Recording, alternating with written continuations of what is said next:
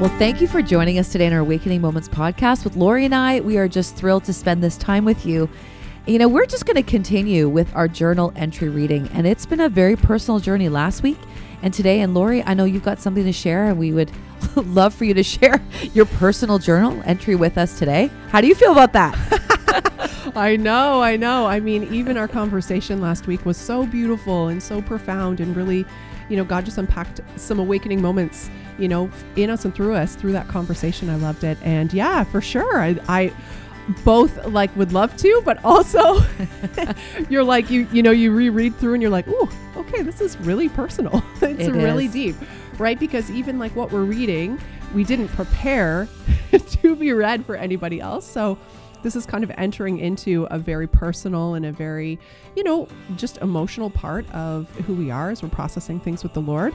And for me, journaling um, looks a couple of different ways. I do have some physical journals that I handwrite uh, sometimes, but I also um, spend almost every day working through different scriptures for the word that I sense the Lord giving me from the years. I'm kind of unstudying, uh, unpacking the Word of God through that Word, and then just praying into like what is God saying through that. So, um, you know, journaling looks a couple of different ways. Sometimes the Lord just speaks on something, and I'll just start writing it down, and other times um, I'm using my computer and kind of typing through different different things. Today, this journal entry does come th- from my computer, but um, it wasn't associated with a, spe- a specific scripture. It did come out of some silence and solitude with the Lord that I just felt the Lord putting something on my heart. So I'll read through it, and hopefully, as I read through it, it's not too personal in the sense that it was only for me. Hopefully, there is something for you as you're listening that maybe you can identify with navigating some of these aspects of what God was sort of putting his finger on. And I, I have to tell you that as this kind of unfolded, which I did not realize that God was going to unfold as I just began to write and what the Lord was speaking to me, um, the Lord has done some really, really profound and beautiful healing steps that have kind of come from this place as He's sort of leading me in a new direction. And I guess it all does play back into the overarching word that He gave me for this year, which was, um, you know, you've gone around this mountain long enough. It's time to turn, turn northward. And it kind of plays into uh, one of the areas that God was speaking to my life about turning from. So I'll read it straight out of the journal. So this is unfiltered, guys. So please bear with me. There's a trash bag inside of our hearts where all the dark stuff lives, all the pain and brokenness, um, the insecurities, anxieties, fears, concerns, stronghold, the burdens, the false yokes, the doubts, the unforgiveness, the bitterness, resentment, hiddenness, pride, jealousy, envy, strife, anger. All of our sin, our pain, our brokenness goes into this garbage bag. For some of us, the garbage bag is full and overflowing, and we don't really care. In fact, we rummage through the bag daily, proudly pulling out things to use again and again. These things have become a part of us, and we've taken ownership of them, and the bag is almost like a toolkit of things that we have at our disposal. And when we're feeling pain, when we're feeling threatened, when we're feeling angry or afraid, we just grab whatever we need out of the bag and use it to protect ourselves. For others, the bag has just as much in it, but we've become master organizers and compressors. We've tried to clean up the trash that comes into the bag, wipe off the dust, the stains, the mess. We fold it and we stuff everything down into the bag, down to the very bottom, press it neat and flat, and we still use it when we need it, but it's so neat and organized and pressed down that it almost looks good. We've figured out a way to make the trash, the brokenness, and the sin appear good, right, or even healthy. We're masters of deception. So long as we can fool ourselves into thinking that the trash won't harm us, we continue to use things from this bag as long as it serves us in some way. There are things that get so rooted into our identity that they become a part of who we are. They get so ingrained into our identity that it's hard to distinguish if they actually are good or bad, or are they just what they are. We accept them because they seem to work for us. They seem to serve our desires and our purposes, and they feel so natural that they couldn't possibly be bad for us. In order for something to root into our identity, we must take ownership of it, like a possession that we've bought, like it belongs to us. In the same way, we must possess it for it to root into us. The problem is that when it becomes a part of our identity, we no longer possess it, it possesses us. Things that are rooted into our identity are not easily changed. We cannot just decide that we do not we cannot just decide that we do not want to be that person anymore. We must go through the process of breaking our agreement with that part of our identity. We must return it to another owner. For as long as I can remember, I have fantasized about more time alone. I imagine what it would be like to go on a vacation alone, to be stranded on a remote island alone. And in my fantasy, I'm thriving. I really enjoy my own presence. I love being in my thoughts, dreaming, writing, planning, journaling, processing, healing, growing, thinking. I can live inside my head and I find it very enjoyable. I can transport myself in my mind anywhere and I find great satisfaction wherever I go. Sometimes this fantasy scares me because I know that I actually do not want to be alone in life. I don't want a life that does not include people. I genuinely love people and I'm a people person, but even so, there's this space of hiddenness inside of me that longs to remain hidden. There is nowhere or no one safe in this world to trust with my innermost thoughts and feelings. So, this longing to be alone is like a companion that is constantly affirming me to stay hidden, to withhold and protect my truest feelings and thoughts. It pulls me deep into my inner world and proves to me again and again that this is where I must stay. This is where it is safe, and this is where I'm at the most peace. The irony of this companion is that I am actually never physically alone. And when I say never, I literally mean never. I never, and I've never really known what it is to be alone. I grew up in a large family with many people around all the time. I met my husband very young and we do everything together. And I mean everything. He is my best friend and we've always done everything together. I have four kids, and so my life has been full of people every minute of my life, every minute of the day. If I want alone time, I have to get up at 5 a.m. It's the only time I can find to actually be physically alone, and I love it. It's one of the most special times of my day. I love it so much, in fact, that when someone else wakes up, I feel a pang of sadness that my alone time is over. So, despite the fact that I'm never physically alone, it seems that I have created an emotional world of aloneness where the only companions are me, myself, and I. And sometimes I will allow Jesus into that space. There's a part of my identity that says things like, I'm just an internal processor. I don't really need to talk about my feelings. I am vulnerable in my own way. And these kinds of identity statements put more bricks into the wall of my heart, keeping my truest self protected from being vulnerable and known. When I think about my friendships, I can see that bonding comes through doing.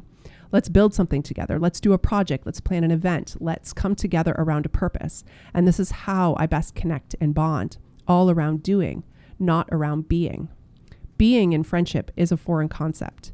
It's like as I write it, I don't know how to do it. I can be there for somebody, but what does it mean for someone to be there for me? Yet, even as I write these words, there's something hollow in them because I don't think it's actually possible to really be there for someone else if I cannot allow them to be there for me too. So there's a disconnect before we even begin. Just be. What does that really mean? Sure, maybe I could give you an explanation, but to actually put it into practice in real time, I don't know what that looks like. And it looks like the most terrifying thing I can imagine. I would rather fail or look foolish than truly be vulnerable and known all the time. It's not even like I have something to hide. It's just that my inner world is mine and I don't want anyone else there.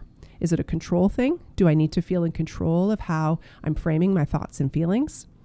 This year is about going on a climb, and perhaps it is the climb of my life, maybe the hardest thing I will ever do. Is it this? the journey of being truly known, a journey of my inner world, feelings, emotions, vulnerability, intimacy, where I believe there is something there that I have never truly experienced. I believe that there's a gift to behold, a power to tap into, a freedom and a joy and a depth of true love that maybe I've never known. Love cannot be fully expressed only one way. I cannot truly love you without allowing you to love me back. I cannot truly love God unless I can be truly and fully known by his love for me. And so, as the Lord sort of gave me this revelation and journal entry, like since that time, like I've tried to be more intentional to let people into that space. But I realized that even as God sort of brought that to my attention, and even this fantasy of you know wanting to be alone or Mm. looking for alone time or loving to be alone and loving time alone that i sort of created an emotional Wow. world like i am a bit on an island in my emotions right like uh, that i that i go to that place and i just kind of live in that place emotionally speaking and so yeah it's been a pretty powerful and profound revelation but i i don't think i'm necessarily alone in some of those feelings you know i think that some of those feelings there's yeah just a place that god is deeply wooing every single one of us to to being known by him and to knowing him mm-hmm. in a deep and intimate way but it's it's a scary journey Wow. Well, Lori, thank you for sharing that. It's a scary journey, just even putting yourself out yeah there. yeah This is a very intentional exercise or even an intentional moment to be able to share something emotional. yeah You brought us to your island. You're kind of opening up Yes. the island. Come You're bringing a bridge. come onto the island We're parachuting in. Thank you very much. definitely my island is in the tropics and the sun is shining and there's a beach and the ocean is there so Exactly. you're welcome Well, it is honestly, I just love how you even describe that. You know, you can have a very busy life, but we can create these emotional islands that are really, I love that you said hidden, and we enjoy the hiddenness of it. It kind of is like a real retreat away from everything around us, but it can become so dysfunctional. It become a place where we really are not known. We can, you know, really project what we desire for people to know, but in those places, it's a very vulnerable, authentic, deep place that we can just kind of have all by ourselves and let God there, but nobody else. But as God comes in, that's exactly what He does. He opens it up. And so I want to say thank you so much for opening up your heart and that journal because there's lots to unpack here. And I identify with that. I mean, we laugh, we're we're not in tune. And even I've spoken on a message about emotional our power of our emotions. And I even open the message by saying, like, this is actually not an easy space for me. Cause like you, I can be really in touch with positive emotions or things that I can control or feel pleasant. But as soon as it starts to get hard, it starts to be negative, or I just don't even know how to process it, or it's really had an impact on me that I maybe don't know what to do with it. yeah I just shove it down. Just shove it, put it on the island. I'll deal with it later by myself. I'll unpack it slowly. Yeah, but when yeah, I look yeah. at my island, it's full of garbage and debris. And I'm stuck there by myself unpacking it. And God never meant for us to do life alone. And I don't even just mean life, I mean the inner life that you I've come to give you life and give you abundantly. That life is internal. yeah And so we can choose to do life alone. yeah And uh, God doesn't want that. God doesn't want that for any of us to do it alone. And it really is a trusted place. We're not talking about opening it up to just anyone, but we're saying we, we do need to be intentional to let people into that space. And I'm not speaking from someone who even has done this, still does does this. It's a work in It's a work. progress. Yeah, yeah, yeah, for sure. I mean, there's no reason. Uh, you know, uh, there there is a reason why the Bible is filled with language of family. Like, if God intended for Him alone to be able to fulfill everything, then He would have never get put us on the earth with other people. Like, even Adam. Like, if you think of the first creation, like God Himself said, it's not good that He's alone. Like, God could God fulfill everything? Absolutely, but He saw this isn't actually the perfect picture yet. He needed somebody to come alongside. So even, you know, the walking out with our brothers and sisters, like eh, fellow people, it, true flesh and blood people in life, like it is part of the way God designed us to be and and flourishing for us. But it is a hard space because again, like I know that you know, you can't, you as my friend, you can't meet all my needs. So I can place an unhealthy expectation on like what you're going to do for me, how you're going to help me, how you're going to support me through trials, da da da da da. But also, too, I can do the exact opposite of that, right? I can just withhold from you, mm. protect myself, keep, you know, myself hidden from you truly being able to know me, truly being able to know, you know, the cries of my heart and what's really going on. And then we're actually not experiencing the true life that you just spoke about. You know, the opening started with like this picture of the garbage, the trash bag, you know, and as I was just kind of thinking about that, you know, we sing this song at church um, I want to make room for you to do whatever you want to.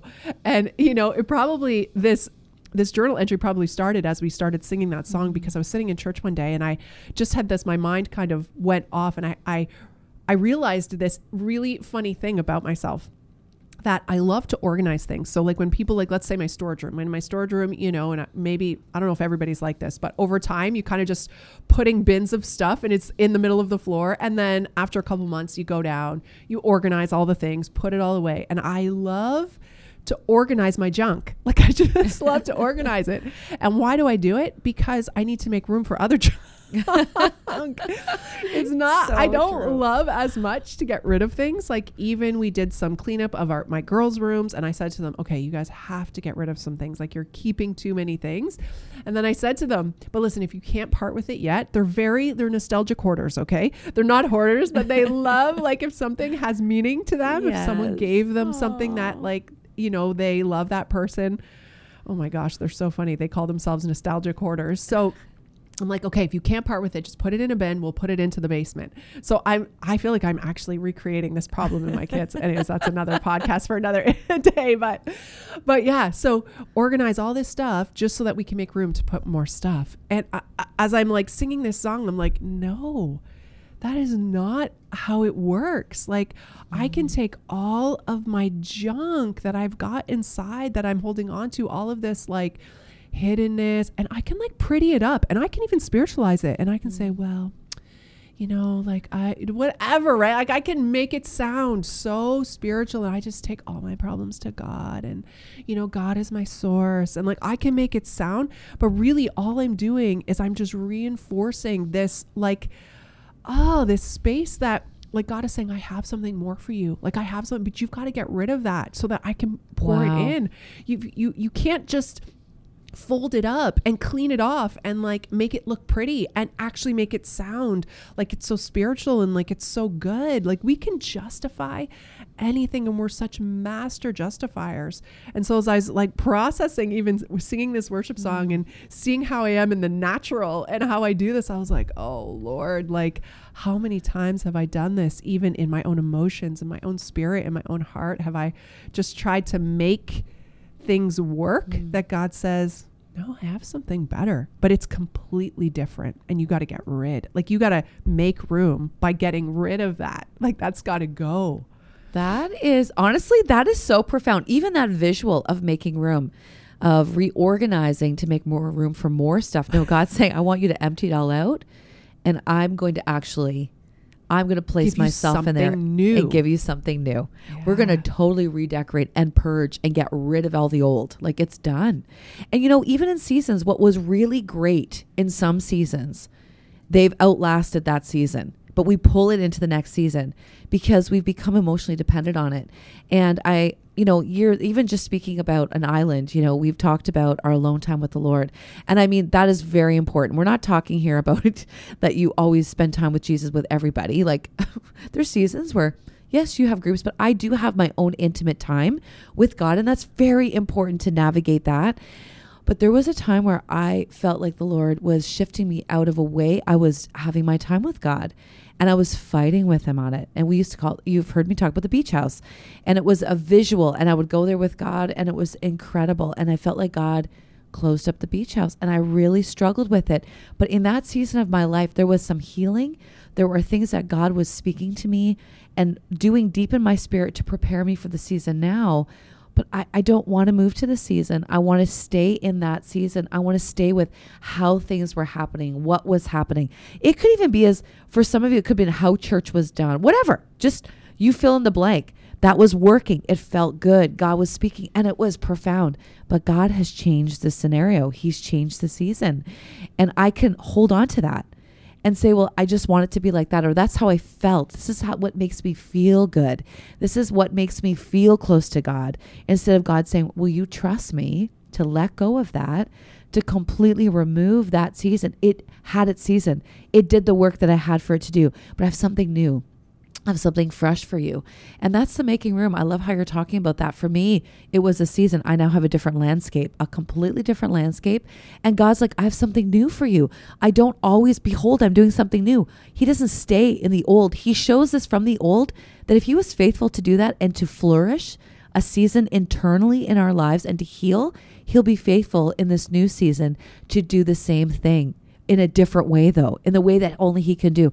But we have to literally let go of an old, purge out the whole room, and say, okay, God, new landscape, new look, new season, but I'm going to pull from the old because what you've taught me, you are the God yesterday, today, and forever. You've taught me lessons that I pull into this new season to trust you.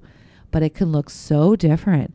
But it can be hard to let go of the old. It can be hard to let go of things, sentimental things, sentimental seasons, sentimental ways of how we've done things, and to embrace something new. But that's exactly what God's doing. He's Yeah. doing, Will you behold me? Yeah. Not behold a season, behold me. I'm in this room. I was in the, the last room. I'm in this room now. So look to me. Don't look at the room. Don't look at the circumstance. Don't look at your stuff. Look to me and trust me that what I'm going to do is going to be exactly what you need right now. But you got to be willing to let go of the stuff, the season, the stuff, the landscape. You got to be willing. Exactly. And part of what the Lord Yeah. was speaking, you know, even as I, I was processing that That's word was was about our identities too. Wow. Like what old identities Wow. are we holding on to? And I think you mentioned something really profound in the message this week as well um, about this. But this idea that when we lock ourselves in and we say, well, that's just the way I am, like this is just the way I am about anything, about mm. what, like what we're actually doing is like we're possessing an aspect of our identity. Like, we're, we're a- attaching ourselves, like taking ownership of this aspect of our identity. And I think we do that because we th- we see it as neutral. But what if what if the things that we're actually holding on to, like again, mine in this one, for example, was well, I'm just an internal processor. Like that's just who I am. And I, I've said that for years. I've literally said that to so many people, and I've I've attached an identity to that phrase and to that line, believing that actually believing that that was a good thing. You know what I mean? Like my problems are no, not anybody else's. Like, like I don't want to burden anybody with my problems. Uh, thinking like this is a good thing and a good way to be. Um, where God is saying like, will you allow me to create a new identity of being known, of mm. being vulnerable, of being known by me, of you knowing me, and of other of being known by others? Will you allow others into this space and will you process these things with other people, you know? Mm. Because there's something I want to do in the midst of that, something Wow. powerful for you, but also for other people. So will you allow others into that space? And again, I think it makes you start to think about how many identity statements do we actually make about ourselves? Wow, that is profound. You know, I'm just, well, Hmm. that's just the way I am. You know, oh, I like, you know, um, whatever. I like to keep the house, the, the house has to be spotless. It, ju- it just has to, it's just the way I, I've always been that way. I, you know, you know, when I'm afraid, I, it comes out as anger. Like, and that's just the way I am. Like, okay, like, okay. And those things are true. But is there a capital T truth that's greater than that identity mm. that we need to listen for, that we need to be open for God to speak to?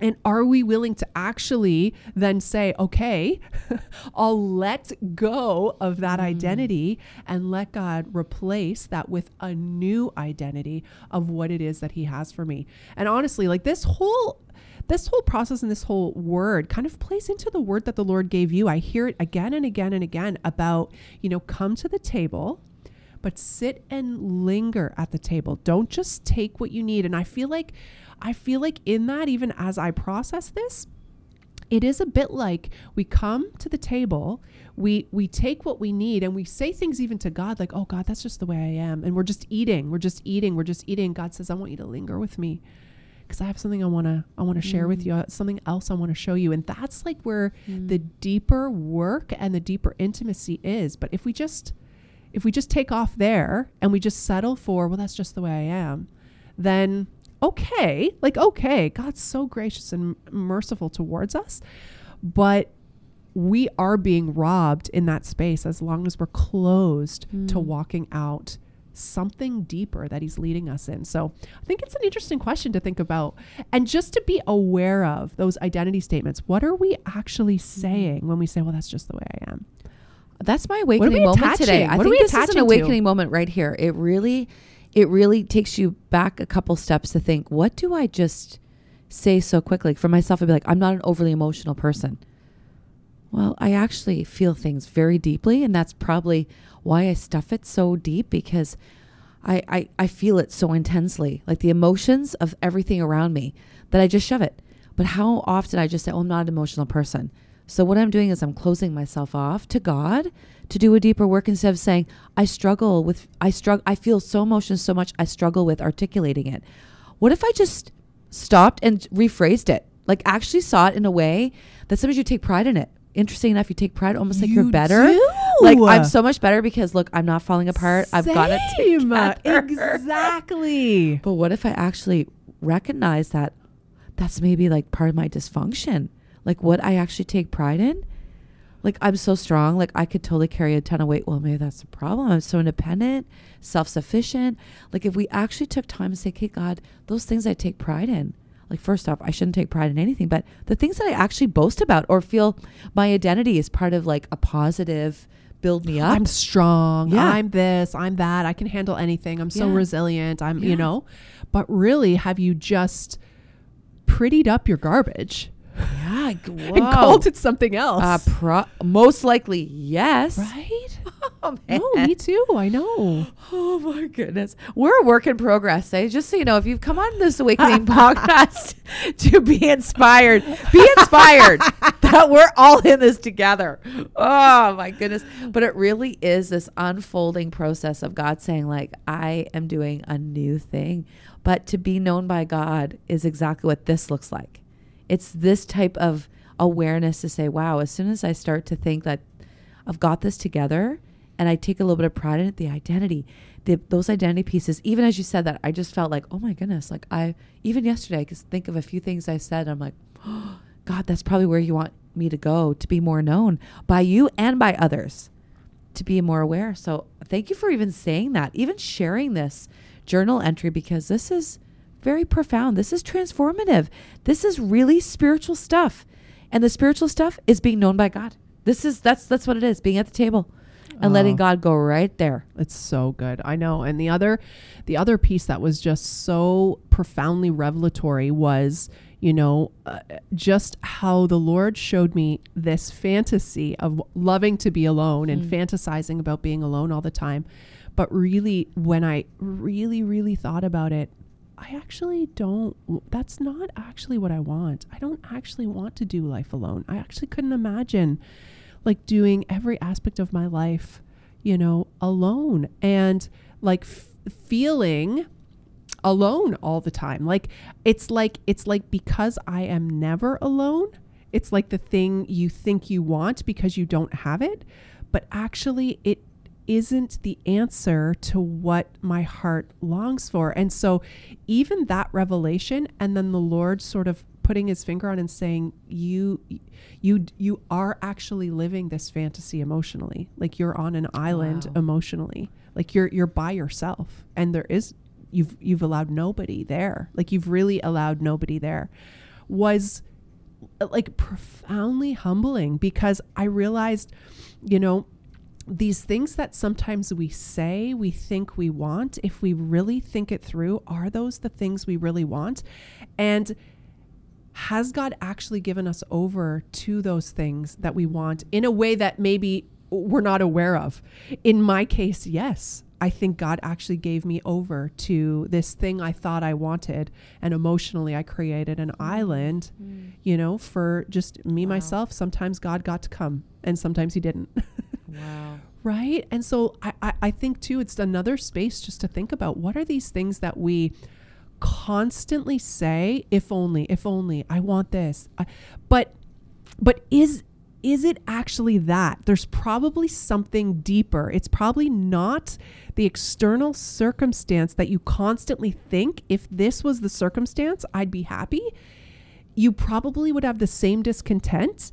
It would just manifest in a different way. So, what is the deeper core mm. of what you actually desire? And I think, honestly, if I can strip the protective walls that I kind of have put up around my own inner world and my own emotions, I think it is to be known. I think it's actually the opposite of what I thought I wanted, Mm. you know, of being on this island and seeing myself thriving and seeing myself just loving life. Just like. Survivor? Yeah, Survivor. like honestly, The lone survivor. the lone survivor, you know. But uh, but honestly, no. Like life is meant to be lived out in community, and I'm not talking about like. I'm not talking about your circumstantial position in life. Are you married? Do you have children? Mm-hmm, I'm mm-hmm. not even talking about any of that. All of this actually supersedes because I think you could be single and you could be living a single life, but you could be emotionally available and open and vulnerable with people in your life and having that beautiful intimacy and exchange with God and others. This is not about the circumstance. And that's, I think, where the Lord sort of brought me through all these layers to like, I was sitting on the couch, like with my jaw open. Like, Wow. I never saw all of this Wow. within myself, right? So that's I think another question that we just need to ask like what are these things that we pray again and again and again and again and these things that we sort of recite in our mind like like I just felt such a conviction of like always wanting more time to myself always and my mind is constantly like looking for and it's not that time alone is the problem but I can get in a cycle or a trap mentally or emotionally that is actually not the real true core mm. of what it is that my heart longs for and desires. So it really just feeds into the defenses that I've set up, the defensive kind of walls. So Oh, this is deep. This is so deep stuff. But there it comes again, right? Like you've wandered around this mountain long enough. Mm. It's time to turn northward. Fix your eyes on me. I have something new, something different. But it is, it's going to require a purging, a letting go, a changing, like turning, an actual turn from. Mm. yeah. well, this has been an awakening moment for me. Like I've just been I've just been really pondering all of a sudden, like thinking about different things in a totally different light. So thank you so much, Lori, for sharing that journal and also for impacting our lives, everyone who's listening and myself too. Like that, this is something definitely like a life changing moment to start to reframe and to rethink through things that you have just allowed to control and actually to stop you from flourishing in being known by God and being known by others and living in a place of real community with God, communing with God and communing with others. So thank you for that. I love how you talked about going around the mountain, you know, in exactly the table. You know, the Father invites us to the table, and this is the grace of the Father that He provides all that we need every single day. And even if we just take dine and dash, it's His grace and the love of the Father that this is who He is. This is what He does. However, the abundance is exactly what we've been talking about today coming and lingering at the table and being known by God and allowing Him to reveal to us where things are stopping us from having life, really having life. And it's not in those quick grabs, it's not in the quick pleasure, it's not in the quick need and exchange. It's actually in that exchange of intimacy with Him. And so may you find that abundant place. And even as we've talked today, may God, I know the Holy Spirit, as you ask Him, show us, show me where I have created, you know, these identity, these false identity pieces that have been dysfunctional. Where am I in an emotional island? What am I doing that's really moving me away from intimacy with you, God, and intimacy with others? And so these are really beautiful questions. And as you're at the Father's table, He'll be faithful to show you. But linger and stay and wait and wait and write them down, and He's going to show you the way. So good. I love that. Well, thank you for spending some time with us today. It's been just such, such, such a joy. Thank you for listening to my very uh, personal and raw journal entry. But I hope that there have been some awakening moments for you as well as you just process your own life and your own um, defense mechanisms, your own ways of thinking, your own identities, things that you've kind of attached yourself to and just said, like, this is just the way I am. And, you know, it doesn't have to be. It doesn't have to be. And, you know, the Lord is so faithful. He'll lead you and He'll guide you through what it is that He wants to put His finger on, just very gently and one thing at a time. You know, I know for sometimes, it, for some of us, it can feel overwhelming because it's like, oh my goodness, I have so much work to do.